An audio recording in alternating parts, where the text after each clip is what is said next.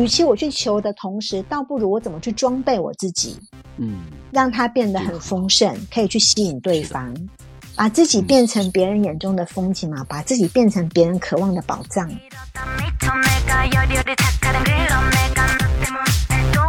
有好多女生，她们也是在自己的这种相处过程中，可能会被一见钟情，或者是被某一个瞬间所打动，容易会造成一些自我的一种迷失。你有没有觉得应该给这样的女生给一个什么样的一个建议呢？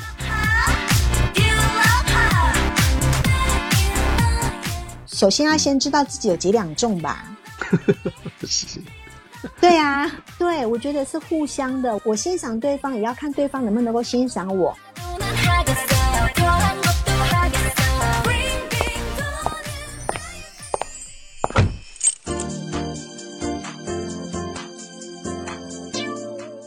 讲述爱情故事，记录你的声音，欢迎来到爱情酒吧，我是魔芋先生，来吧，我们碰一杯，开始我们关于爱情的心灵摆渡。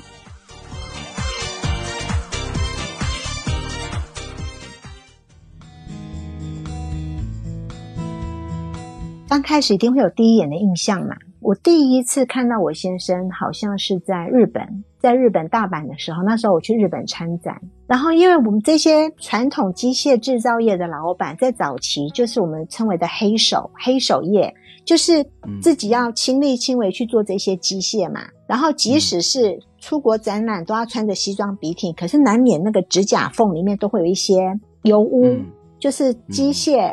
制造的一些嗯那个黑油的残留在那个指缝跟那个指纹中间，嗯然后手指头会很粗糙。然后我先生，你看哦，那时候在二三十年前那个时候，我先生他竟然可以，他用香水用的很到位。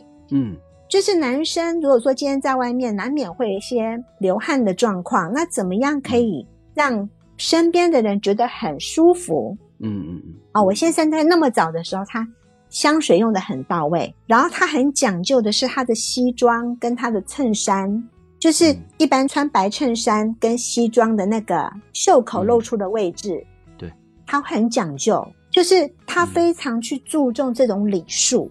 嗯。好，那即使他是做机械制造，就是本身就是这样的人，可是他整体的感觉是让人家很赏心悦目的。在他那个机械领域里面，他确实这种状态会让人别人觉得很舒服、很对，干净利落。所以第一眼的印象绝对是很舒服嘛。再者就是周到的部分，礼貌，我觉得礼貌是绝对要重视。我曾经有碰到另外客户，他请我吃饭，请我跟另外一个朋友吃饭。呃，我们一般吃牛排或是会上来玉米浓汤嘛，我就会嗯加那加一点黑胡椒。那个老板就说，他就那种言辞之中就很贬低，很评估。他说：“哼，吃玉米浓汤还要加黑胡椒，那还能吃吗？”然后当下我就觉得，我就给这个人扣分了。对，就是说，怎么可以从今天面对面的这个人里面去观察到他到底尊不尊重我们？他是把他的注意力放在你身上，还是他把注意力放在他自己身上？一直跟对方显耀说：“哦，我很好，我多优秀，我多有钱，我多多帅，哦我学历多好，我事业多成功。”这种人通常他就是只有把焦点放在自己身上。可是人跟人互动，当然这个是比较互动的一些小技巧，因为每个人都希望对方是把焦点放在我身上的嘛，嗯嗯对不对？每个人都希望对方可以注意我，每个人都希望对方聊的是我的话题，而不是只是聊自己的话题。哦，这个可能就是因为每个人都需要被鼓励嘛，被赞赏嘛，所以跟人互动之间，我们可不可以把观点都放在对方，去对方引起好奇，就是呃让对方可以多展露自己的一些事情，一方面也是了解嘛，借此来了解对方，而不是说我自己多么的优秀，这是第二个。嗯。再呢，就是我觉得这个人愿不愿意带你去认识他其他的朋友跟家人，并不是说男方带女方去认识身边的朋友跟家人就一定成什么定局。我觉得不是，因为我们观察对方，对方也观察我们嘛，对吗？如果我今天我的男朋友愿意带我去看他的朋友，其实就是大家一起玩。哎，这是我的朋友某某某，并不是这是我的女朋友某某某，就是大家一起玩嘛。在大家还真的没有成为正式男女朋友的时候，就大家一起玩，那可以从这个人跟其他人的互动中去观察他，观察他是不是真实的他，还是戴上面具的他。对，真实的那个形象会表露出来。那当然，去看对方的家长，有些人就会觉得很紧张，就好像说丑媳妇要面对公婆，倒也不是这样子。那当然，已经跟自己身边的朋友都已经很熟了，已经开始决定要坦诚，然后已经要开诚布公，已经有一个身份的认定的时候，当然就会一定会去面对家长嘛。那我今天邀我的男朋友来跟我的朋友聊天，或是他带我去认识他的朋友，我们彼此都在观察，就请我的姐妹淘帮我看看，哎，这个到底合不合格？哦，这样的人品怎么样？你们也帮我注意一下，这样会比较客观。而且再者是，如果说今天这一对男女朋友从头到尾都只有两个人，那结了婚之后会有话题吗？看久了不会腻吗？存在这个问题。对，女方都没有其他的社交圈，那结了婚之后，这个女孩子可能就是上班下班，或者在家里面就有了孩子带小孩、操操持家务，他生活上面没有其他吸引的话题，这男方久而久之就会那种新鲜感就越来越薄弱。怎么能够维持未来二三十年、三四十年的这些婚姻生活呢？那这样子不是也很奇怪？有有有有这个问题。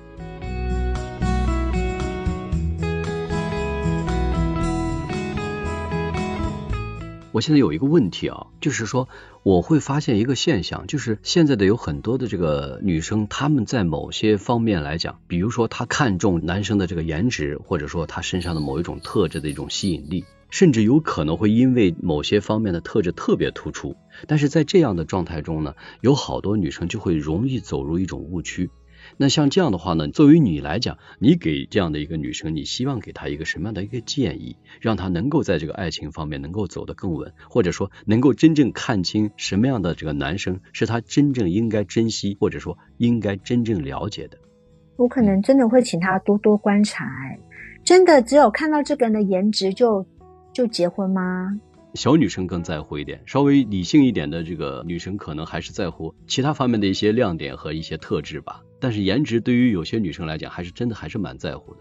可是不是单方面呐，不是说我今天看到我男朋友高富帅，我要嫁给他，他就要娶我啊。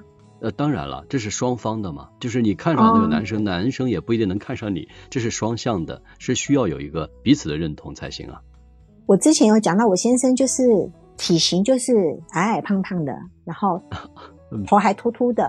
好，我要结婚的时候，我朋友都很跌破眼镜，说这个根本就不像是我会选择先生的标准。可是就像我说的，哎，在他的身边，他他的香水用的很到位，那种香味不会让人家觉得很不礼貌。你知道，男生有时候不会喷香水，那个香水可能太过浓烈啊，或是太奇怪，或是如果他的身上有融合汗味的话呢，味道就是非常的诡异啊。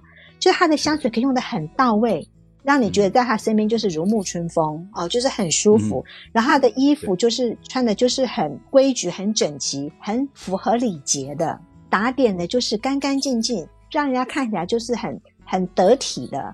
不是说特别的什么穿金戴银啊，不是说体面，是很得体。我觉得这是一个要点嘛，就是我最起码就是做到这样子。嗯，明白。啊，但运动就要穿运动的衣服嘛，然后。工作的时候穿工作的衣服嘛，好，就是得体。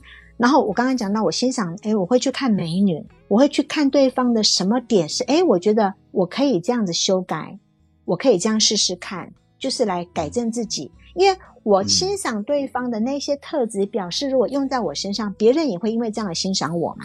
嗯，所以这第一个要先透过观察，观察力真的很重要。我们今天讲，哎，不管外貌协会还是发现什么闪亮点，我们也是透过观察嘛。那观察是看到有的人是呃前面弄得很整齐，可是可能耳背都没有擦；有的人就是对嘛。我这只是举例哈。先透过观察，不管我今天去观察对方的哪些点，跟我希望对方来能够看到我什么样的点。所以我们刚刚讲到，今天要去欣赏那个高富帅的那个，首先要先知道自己有几两重吧。是，对呀，对，我觉得是互相的。我欣赏对方，也要看对方能不能够欣赏我。我有哪些点是可以值得对方欣赏的？哎，对，我觉得先提升自己，而不是我一直去追别人。就是今天，与其我们去崇拜别人，不如让对方来崇拜我们，这样相辅相成，就可以持续进步。没错，嗯，这绝对不会是单方向的啦。是的。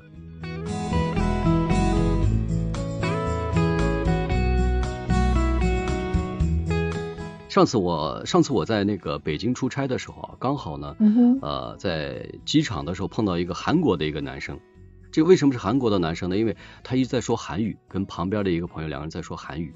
另外的一个可能是他的一个这个朋友吧，但是这个朋友是说的是又说韩语又说国语的。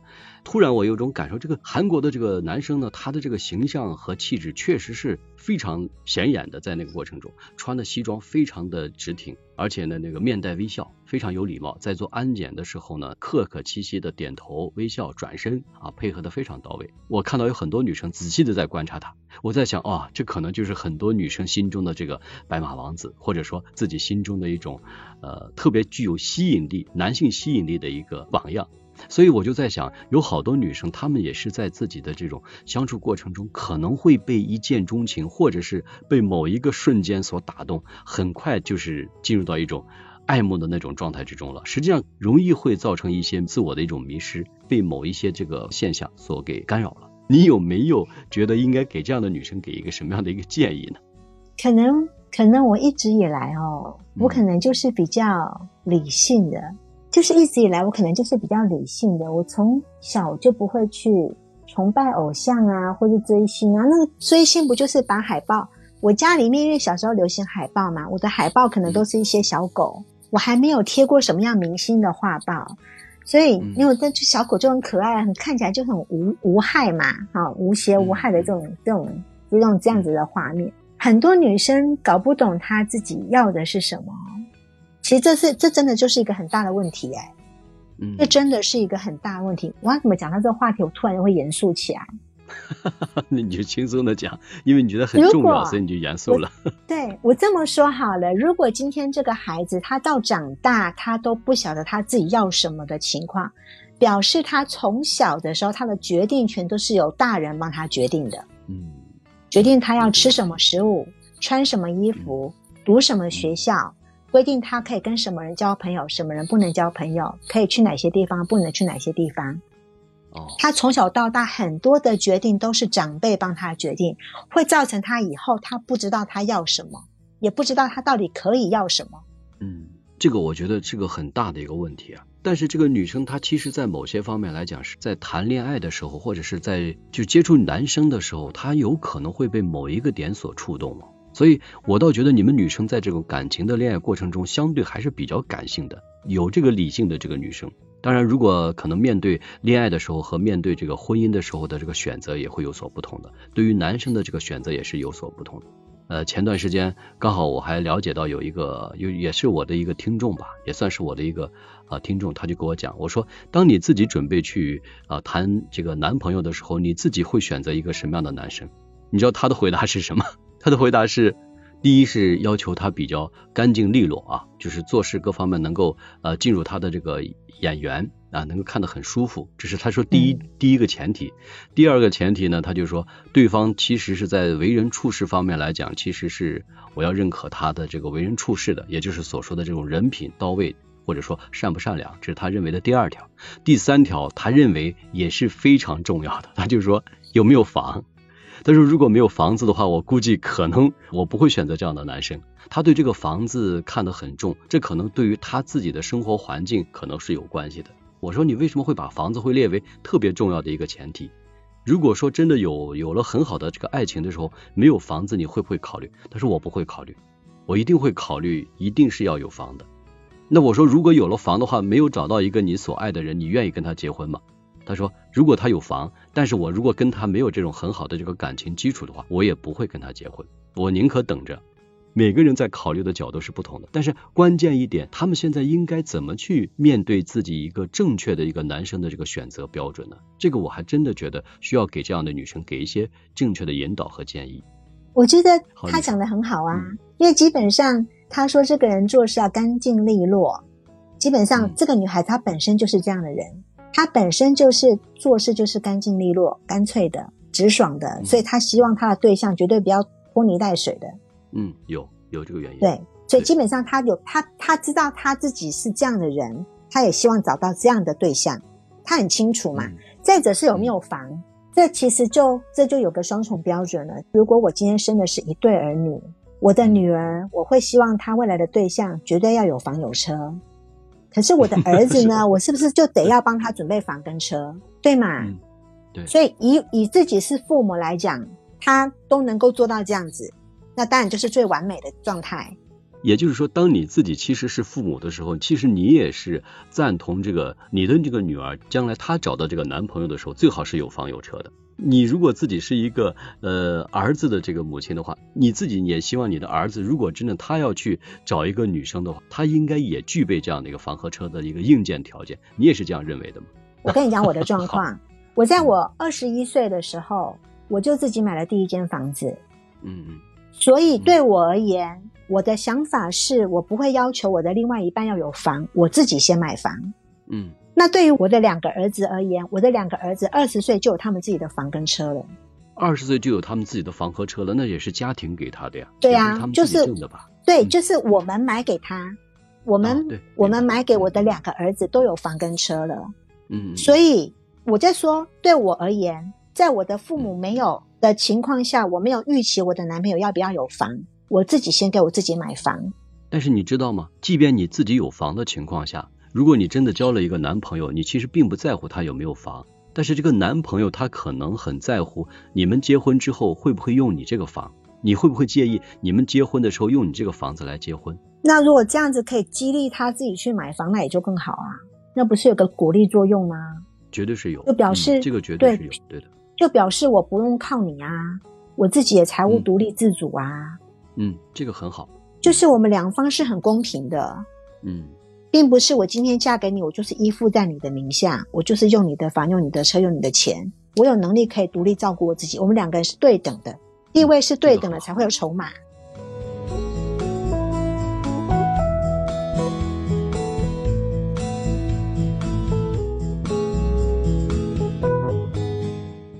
那前提就是，当你认为自己有这个条件给孩子们提供这种条件的时候，那么你觉得 OK 是没问题的。当我们作为父母没有这个条件给孩子们提供这个房子的时候，这个房对于这个孩子们有多重要呢？如果我自己有女儿的话，我会鼓励我女儿她自己努力去挣得她想要的东西，而不要去依附对方。因为我自己做到嘛，嗯，因为我自己做到，包括我在结婚后，我的。我有了小孩，我的小孩三岁四岁，我就自己去澳洲读书。我拎着我的两个小孩去国外读书，非常的辛苦，要花很多钱。嗯，对，可是我愿意这样做。那我的先生反而很骄傲。我的先生很骄傲的就是，有一次他去打球，他回来开玩笑跟我说，他跟他的另外一个客户在打球。那个客户说：“哎，他儿子哈，就是这两周就要去加拿大留学，然后，嗯，就是已经是大学毕业了嘛，所以他再去国外留学嘛。”那我先生就说：“对啊，我小孩这个礼拜也要跟他妈妈去国外游学。你小孩几岁？三岁、四 岁，是变成我先生，他很骄傲。对，确实很骄傲。我也觉得是啊。三四岁的时候，你就带着他们去留学。对，因为我要读书。啊，我觉得小孩子是妈妈的责任。我真的一直以来，我都觉得孩子是妈妈的责任。我不会说我要去追求梦想的同时，把我的小孩丢给我先生。”给我婆婆照顾不会，我要读书是我自己的事情。我觉得我会承担我所有的责任，我该做的我就是会做。你也是很要强的一个女生吧？我不是要强，我不是要跟别人比较，不是，我不是说为了要争一口气或是赌气，嗯，是我想要做这件事情。因为我在台湾，我把我可以读的内容都读完了，接下来就只有到国外。可是。我与其可以说等小孩长大我再来做这件事情也可以，可是我决定我现在就要做这件事情，然后我就怎么样去规划，怎么样去安排我的钱，怎么样找学校，怎么样找地方住，怎么样安排我小孩子的学校，因为要帮他们申请学校嘛，不然我读书他们怎么办？对啊，所以我就要处理这么多的事情，那对我来说是一个挑战。可是当我都做到，我真的觉得很骄傲。嗯，真棒，好。所以我就会觉得。不管是男生还是女生，与其我要去要求对方有什么东西，还不如我自己就有这些东西，跟性别无关。嗯，不是男生就特别的，我要有房，我要有车，我才能才能够结婚。嗯，那女方为什么不能这样做到呢？当然了，从你们的角度来讲啊，你们这样去做的话呢，我们可能也会认为对我们的是一种激励和一种鞭策。我们并不是说，因为你们有了这个房子之后，我们啊就不去努力了。可能我们会更努力。这个话说回来，就是对于女生来选择男生的一些标准或者一些条件的时候呢，其实也是就像你所说的，要看清楚自己是什么条件，或者说要让自己变得更好，对吧？你自己有了这个更好的这个条件的时候，你可能选择对方也会更优秀或更优质一些，你也更具有吸引力了，对吧？我觉得是，最起码有筹码可以谈嘛，对不对？那确实是。今天一方面有条件，他就有能力可以选择。没错。那两方都有条件，不就旗鼓相当？那如果很多的价值观都相同的话，那不就琴瑟和鸣？嗯，这样的话走到一起的几率才会更大。如果自身的条件都不具备的情况下，你渴望的这个男生再优秀，他也不会选择你呀。这是双向。是啊，是啊，我们要选别人，别人也会选我们，真的就是很公平。所以一直在讲女孩子。女孩子去挑选对象的这些条件，我觉得自己自己先具足啊。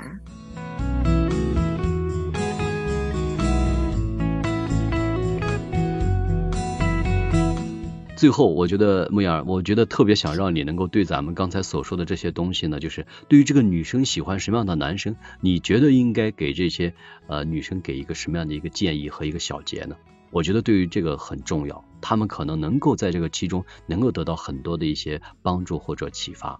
就是说我今天有这个东西，我有名牌包，很棒啊。可是我没有也没有关系嘛。我觉得感情这种事情也是一样，有一个人呵护当然很好，可是重点是我可不可以去照顾对方，还是我我需要我被照顾一辈子？在我婆婆那一辈，真的有一些人哦，就是。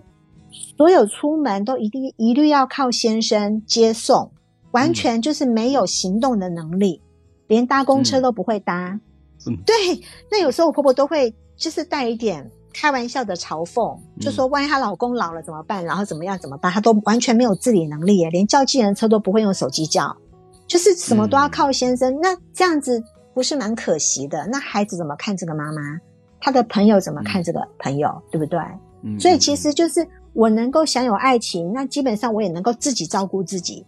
基本上这时候要把重点放在自己身上，我到底可以怎么来照顾我的心灵，照顾我这个身体？嗯，真的就是啊，与其我去求的同时，倒不如我怎么去装备我自己？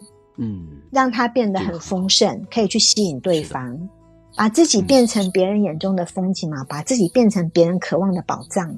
对啊，必须要把自己先武装起来，才能够更多的去吸引他认为更优质的这个男生。是的，而且人说实在的，就是一个人来，未来是一个人走。婚姻生活不过就是短短这数十年嘛。嗯。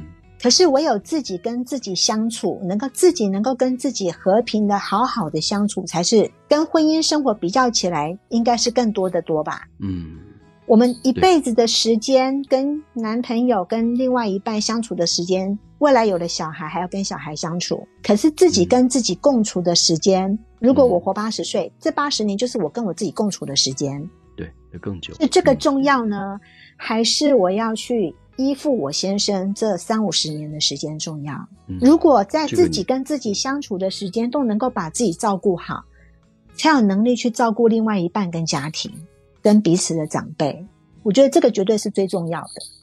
嗯，对啊，说得好。那未来两方其中一方一定会，因为人生阶段的一个终了，一定会离开嘛。那这个时候怎么来面对自己的余生呢？所以不就是趁开始知道这个点这一刻，就开始准备装备自己，好好的来认知自己需要什么。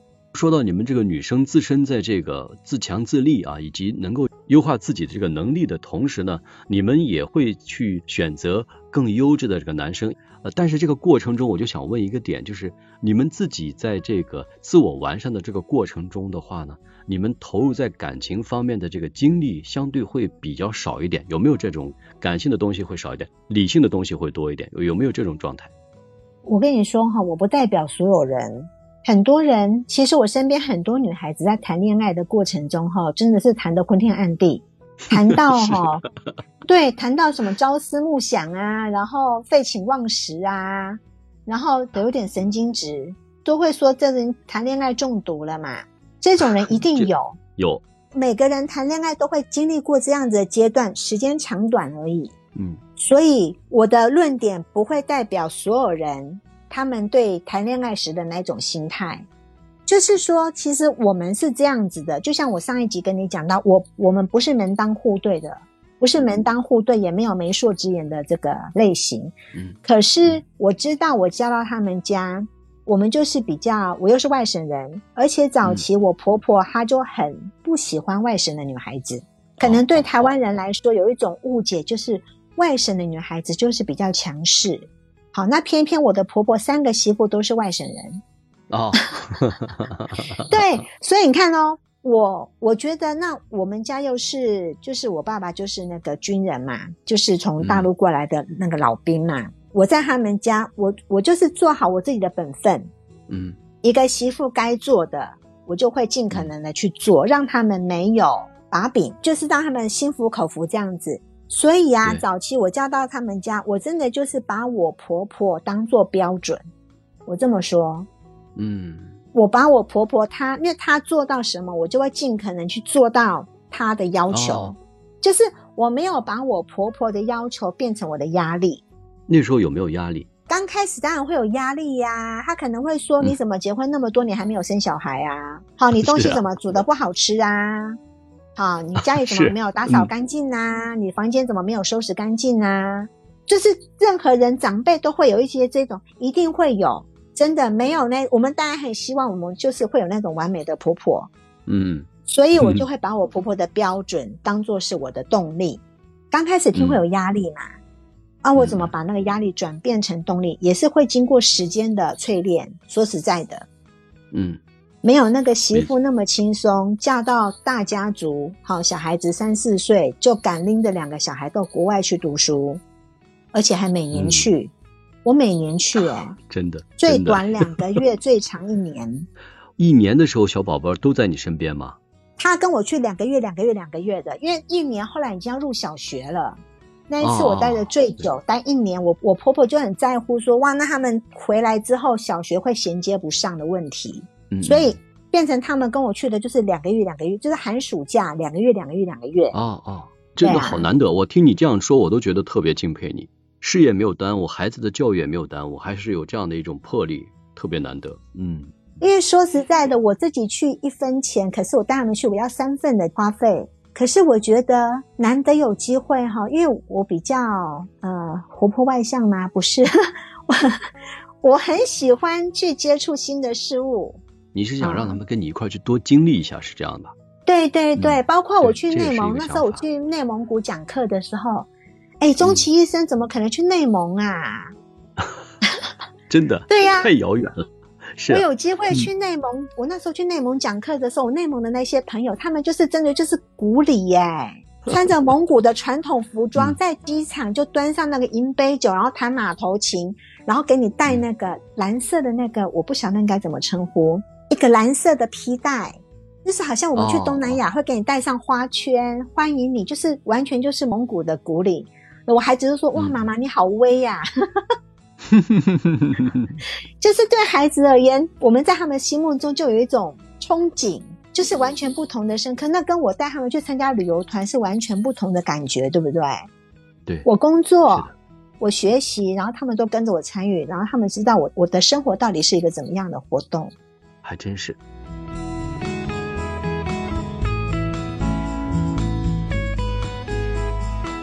好，非常感谢木瑶儿的这个精彩的这个总结和分享啊！我们呃希望能够在后期的这种节目中，还能够跟我们的木瑶儿能够相聚在一起，能够谈谈关于爱情的这个话题。好，再次感谢我们的木瑶儿。我们今天的这期节目就告一段落，再次感谢，下期见，拜拜。嗯好了，谢谢大家，拜拜。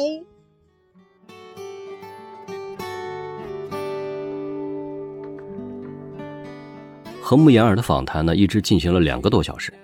他身在台湾，刚好已经录制到了下午的五点钟，他要赶紧去做饭了，又要回归成为一个家庭主妇和贤妻良母了。她真的是一个能干的女性。本身今天这个主题呢，看似是简单而明了的，应该很容易回答。但是我发现啊，在采访的过程中，每次我的问题的询问，穆言尔都没有直接的回答，但是在他举例和经历的讲述中，却已经给了我答案。让我深深的明白，彼此的认同，彼此的兴趣，彼此的价值观，是在恋爱及未来的婚姻中是多么的重要。而且作为一个女性呢，她是成功者，也是婚姻幸福的体验者。她和丈夫二十八年都没有吵过一次架。她主张女性自己的拼搏和上进，并和爱人始终保持同步的成长和自我的独立，保持一个女性应该面对的自己的责任和智慧。无论当初的选择怎样，都要在彼此的成长和进步中得以化解和提升。而男生的品行、善良、贴心、孝顺是最为重要的前提标准。只有具备这样的素养和特质时，未来的爱才会更容易经营下去。对于男生的颜值呢，可不可以不用那么太介意？因为毕竟男人的颜值在结婚几年后都会变得让你找不到当初的少年模样，而留给你的更多的是他那有趣的灵魂以及责任的担当。我是魔芋先生，我用一生追寻真爱的勇气，帮你走上正确的爱情之路。喜欢我的节目就订阅关注我吧，你可以把你的故事留言给我，我会看到。我会每周一和周四晚十点各更新一集。来吧，相约爱情酒吧，下期见。